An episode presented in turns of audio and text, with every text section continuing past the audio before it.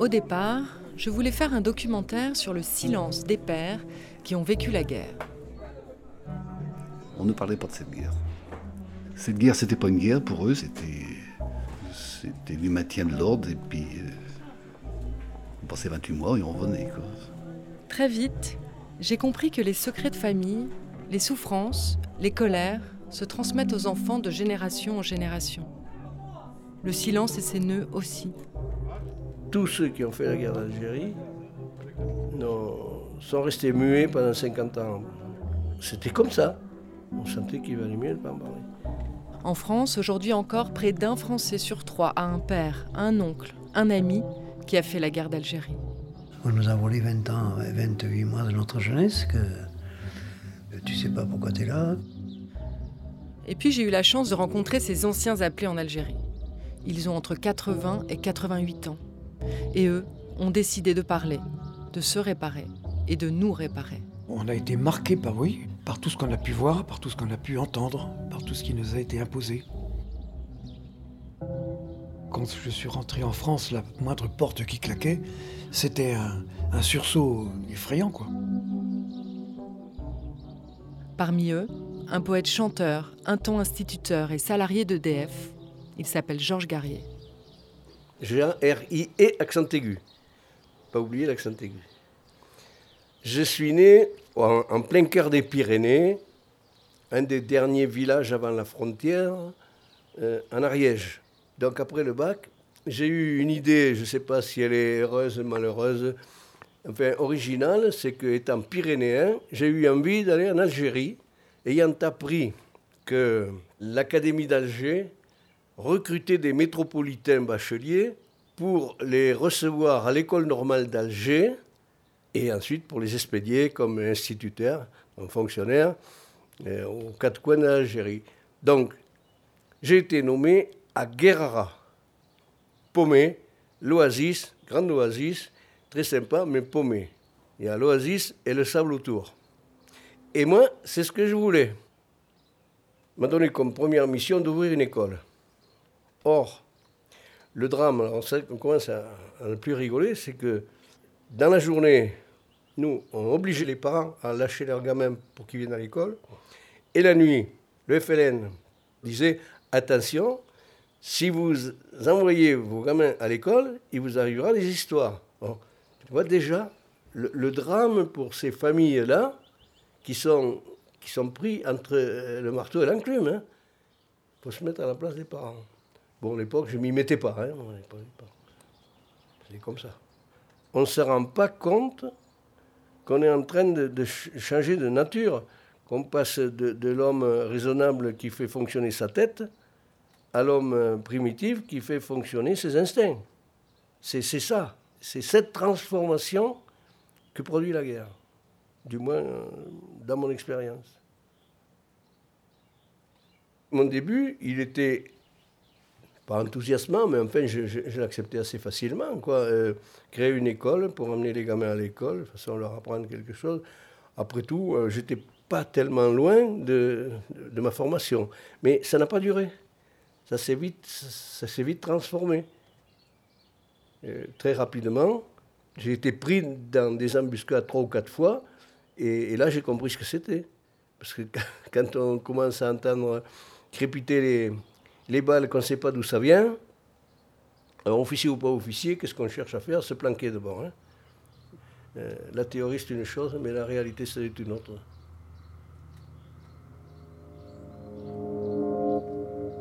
Ma, compagnie était en queue, de, d'opération, donc euh, vers 4 heures de l'après-midi, euh, tout était terminé, le commandement comptait les morts, et, moi je descendais tranquille, fier d'en avoir terminé, et d'un seul coup, mon adjoint de compagnie, derrière moi, il me tire une rafale de mitraillette à 10 mètres devant les pieds, là. Et je comprends pas, j'ai dit, mais on imagine, qu'est-ce qui vous arrive, ça pas? Et il me dit, au lieutenant, mais vous n'avez pas entendu? Mais entendu quoi? Vous n'avez pas entendu le clac-clac À 10 mètres, il y avait un félaga qui était dans l'herbe, là, dans les roseaux, qui venait de me lâcher deux coups de fusil de chasse, qui n'étaient pas partis parce que sa musette euh, qui était pleine de, balles, et comme il avait dû ramper, peut-être qu'il avait été blessé, je sais pas, sa musette était trempe et les deux cartouches étaient mouillées. Et sur le coup, bon, on fait le flambard, hein, euh, surtout quand on est responsable. Mais le soir, hein, j'avais les jambes qui tremblaient encore. Hein.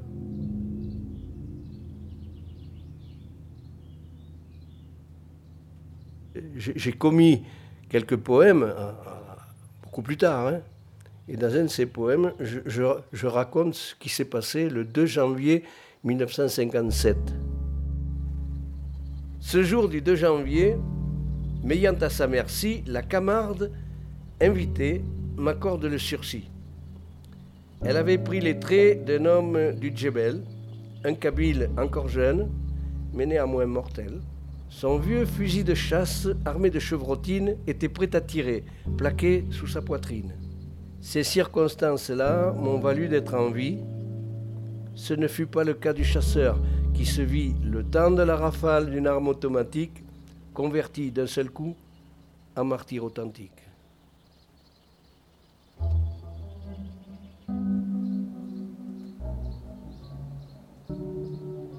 Georges m'a présenté son ami Gilles Champin, retraité paysan. Gilles a été appelé en Algérie en 1957. Il avait 20 ans et comme ses camarades, il n'avait aucune idée de ce qu'il allait y faire. Il y est resté 28 mois. Je débarqué en Algérie, je ne connaissais rien, je connaissais pas de. Je savais même pas pourquoi les Algériens s'étaient révoltés. On avait peu d'informations, c'était. Et c'était une guerre de pacification qu'on nous disait. Et quand je suis. Mes trois premiers jours, j'ai été confronté tout de suite euh, aux arrestations, aux interrogatoires et aux exécutions sommaires.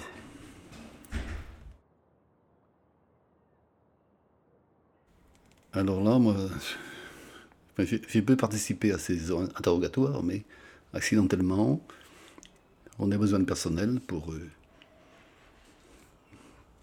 une fois, tourner la manivelle, la magnéto. La magnéto, ce sont des, du courant électrique qu'on fait passer dans le corps des, hommes. Et c'est un supplice énorme, c'est,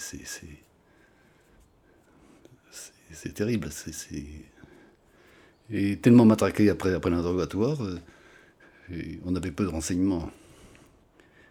Et les renseignements qu'ils nous donnaient en fin de torture, ils, étaient faux, quoi. Ils étaient très solidaires de, leur, de leurs frères. Ils n'allaient pas dénoncer, quoi. Et tellement handicapés, tellement euh, matraqués, les prisonniers, on, on les emmenait pas à l'hôpital, mais on, on, les emmenait carrément, euh, on les faisait disparaître.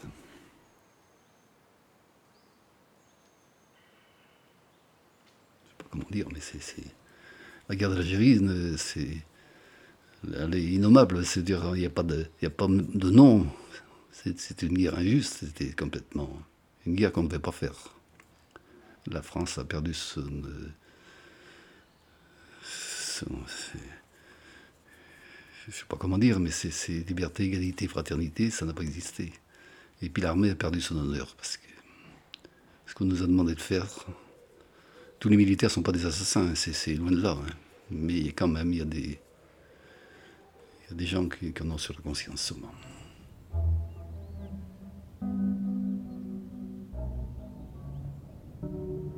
Stanislas Hutin a 22 ans quand il est appelé en Algérie. Le jeune Stanislas était l'un des rares à avoir une conscience politique. À table, chez lui, on parlait de guerre coloniale et de ses injustices. Il a servi 26 mois sous les drapeaux. J'ai été d'abord euh, séminariste pendant plusieurs années. Je les ai quittés avant mon ordination, je n'ai pas été ordonné prêtre. Et ensuite, euh, en Sorbonne, j'ai refait de l'ethnologie et de la sociologie. Après mon service militaire de 13 mois à Madagascar, au cours de ma permission libérable en France, j'ai appris que j'étais maintenu sous les drapeaux. C'était l'expression. Et envoyé dans une unité d'infanterie coloniale avec une hiérarchie qui revenait d'Indochine vaincus et qui espéraient bien reprendre leur revanche sur l'Algérie, sur ces félagas, ces vanupiers qui ne pouvaient en aucun cas euh, rivaliser avec euh, les Vietnamiens qui venaient de vaincre la France. Donc une armée qui était absolument décidée à en découdre et convaincue qu'il ne ferait qu'une bouchée de ces vanupiers. C'était la guerre, c'était la guerre et son absurdité et son inutilité. Parce que qu'est-ce qu'on a gagné à ça? Rien. Les, les, les, Algériens, eux, ont gagné leur liberté. Donc ça n'a pas été inutile pour eux, mais nous, qu'est-ce qu'on a fait là-dedans? Donc voilà. Il y avait des prisonniers qui étaient enfermés. On appelait ça les prisonniers en magasin, pour te dire euh, la terminologie locale qui étaient soumis à la torture par la faim, par la soif, par le dénuement, parce qu'on les maintenait nus souvent. Ça a été le gars de ce gamin de 14 ans. Il était petit berger, il gardait ses vaches, et puis euh, tout d'un coup il voit sortir des bois des hommes en armes casqués, il prend peur, il se sauve. On lui court après, on le ramène, et on l'accuse d'avoir voulu aller avertir des félagas. On le ramène au camp, on le met dans la guitoune, et puis la soir, la nuit, j'entends des hurlements pas possibles. J'ai cru que c'était les chacals qui étaient rentrés dans le camp. Je suis sorti de ma propre guitoune pour découvrir qu'en fait, on était en train de passer à la magnéto, de torturer dans la tente à côté. Je ne pouvais pas imaginer que ce soit le gosse. Comme il y avait un vieux qui était là, je pensais que c'était le vieux. Et le lendemain, j'ai découvert que c'était le gosse qui avait été passé à la magnéto. Tout ça, c'était absolument révoltant. Et d'ailleurs, je n'ai pas été le seul à aller leur donner à manger, à leur donner à boire en douce. Si bien qu'un jour, quand même, mes camarades revenant du mess euh, des, parachutistes m'ont dit Hutin, surtout n'accepte jamais d'aller en embuscade avec les paras parce qu'ils ont décidé de, descendre. Donc moi, c'était l'ambiance, c'était l'atmosphère.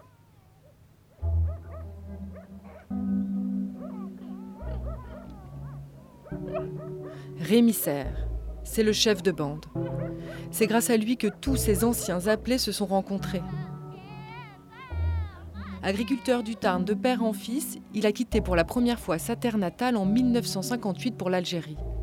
Le jeune Rémi prend le bateau sur une mer déchaînée et débarque à Oran. On l'envoie dans les Aurès, au cœur de la guerre.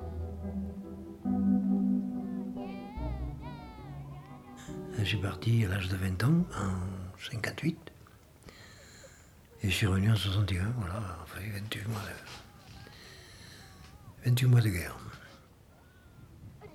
Les Arabes, c'était quand même, euh, à l'époque, pour nous et pour nos gardiens, c'était des sous-hommes. Tu ne peux pas tuer quelqu'un, tu ne peux pas torturer quelqu'un, à mon avis, si tu le prends pour un semblable. Il faut que tu aies un mépris pour lui, que tu le traites, que tu penses que c'est un, un moindre.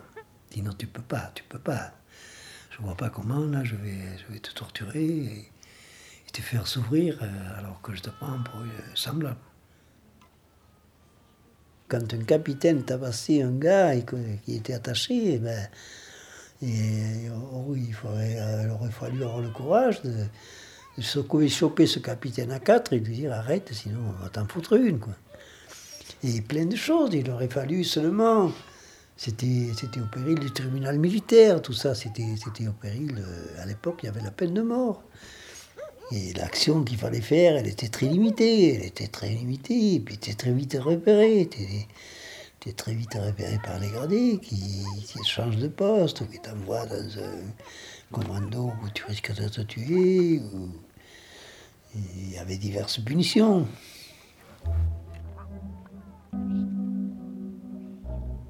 Sur les huit années de guerre, très peu ont déserté le champ de bataille. 900, disaient les rapports militaires. Sous les drapeaux, à côté des appelés, se tenaient des Algériens ralliés à l'armée française, souvent par la force ou par la faim. On les appelait les harkis. Quand je suis parti, euh, en février 60. On a fêté le départ euh, au bataillon, euh, la compagnie. Et parmi ces, le pot d'amitié, il y avait un, ex-prisonnier qui était devenu interprète, qui avait rentré dans le jeu. C'était un harki, rallié à l'armée française, devenu interprète. Et quand on s'est quitté, il est venu, il m'a serré les deux mains, il m'a dit Gilles, tu pars en France, trouve une maison pour moi, ma femme et mes enfants, ma femme enfants, s'ils restent là, ils vont, couper, le cou. Il dit J'ai trahi mon pays. Il s'appelait Benaoudoua. Et finalement, on s'est quitté. J'ai rien fait pour lui parce que j'avais, j'avais pas de moyens. Et j'espère qu'il a pu regagner la France, mais sans quoi c'était, un traître. Mais tous ces harkis, là, ils n'avaient pas le choix. Nous, la France, on les a abandonnés.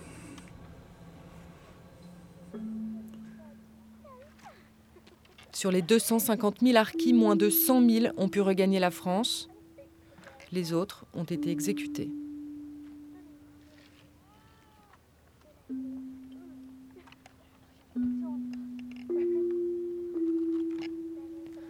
Avoir abandonné leurs frères d'armes, c'est l'une des grandes douleurs de Rémi, Georges et les autres.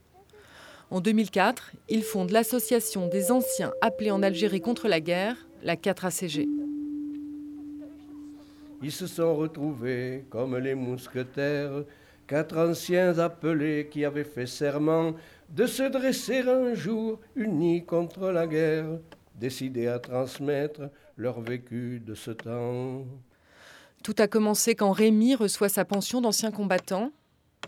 Et s'il pouvait en faire quelque chose de bien de cet argent? Quelque chose qui réparerait? C'est-à-dire qu'à 65 ans, on avait droit à la retraite du combattant. J'ai dit, je vais quand même pas accepter cet argent pour des conneries que j'ai fait en Algérie. Tous les quatre, Rémi, Armand, Michel et Georges, percevant leur retraite d'anciens combattants, trouvant qu'elle leur restait au travers de la gorge, la verse maintenant pour le monde souffrant. Nous donnons cet argent à des, à des œuvres algériennes œuvrant pour la paix. La mayonnaise a pris, on a vu apparaître, avec quelques soutiens, une association. Appelés, rappelés, amis, vont faire connaître un peu leurs souvenirs, mais aussi ce qu'ils font. Et je suis heureux, moi, de donner mes 700 euros à l'association, c'est marrant. Heureux, hein heureux, heureux. Ça diminue mon portefeuille, mais ça me grandit, nom de Dieu. Rejetant les rancœurs et les plaies du passé, ils tendent au Maghreb la main de l'amitié pour que de ces flots bleus la Méditerranée baigne nos deux pays dans la fraternité. Nous, on a une valeur considérable à passer. C'est l'acte de résistance post-guerre que l'on a émis. Le refus de, cette, de toucher cette pension de guerre, cet argent que l'on considère l'argent du sang, le salaire du sang et le salaire de la mort, on le refuse pour nous-mêmes. Ça, c'est historique comme acte. Ça ne s'est jamais fait dans l'histoire de France.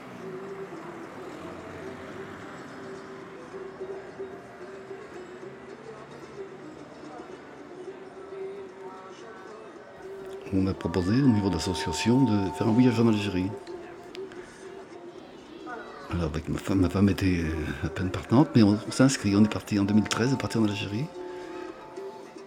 On est parti par avion à Alger. Alger, j'ai loué une voiture et on est descendu, euh, Ruisseau des Singes, euh, Djelfa, Laguade et Guerrara. Et on est arrivé à Guerrara.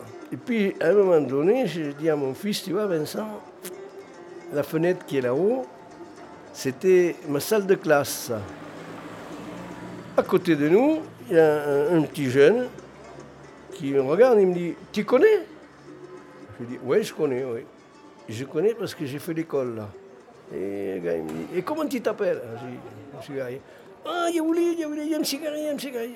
On a été portés. Portés, c'est le mot par la foule, par les jeunes qui arrivaient. On était accueillis comme des, comme des rois là-bas. Hein. Oui, oui. Et ils, ont, ils avaient cesse de dire Mais messieurs du contingent, on vous en veut pas. C'est pas vous qu'on vous en veut. Hein. c'est pas vous qui. Vous n'êtes pas venus euh, librement euh, nous faire la guerre. hein.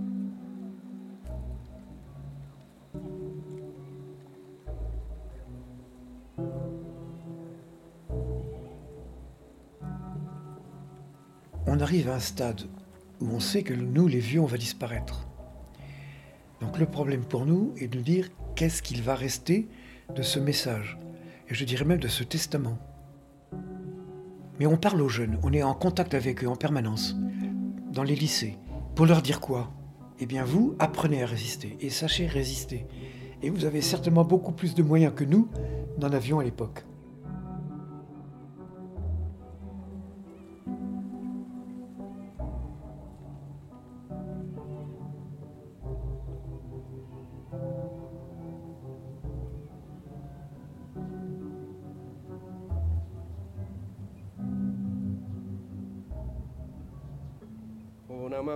Dans le sable deux jours sans se dire un mot. Mais quand j'ai flanché l'arabe, tu m'as porté sur ton dos. Prendre une arme, tuer quelqu'un, ça fait monter la haine, ça fait monter le. C'est, l'escalade. Euh, je, sais pas si, je sais, je sais. Moi, je- j'affirme qu'il ne faut pas faire la guerre. Je pense que la 4ACG a eu cette vertu, une de ses vertus, c'est justement d'avoir permis à tout un tas d'anciens appelés de s'exprimer, de revenir sur leur expérience et de la, de la révéler à eux-mêmes, peut-être de se reconstruire par rapport à ça. Arte Radio Point com. On est arrivé l'arabe, l'amitié s'arrête ici. On s'est séparés sans larmes, à peine adieu et merci. Mais tu as changé l'arabe, quelque chose dans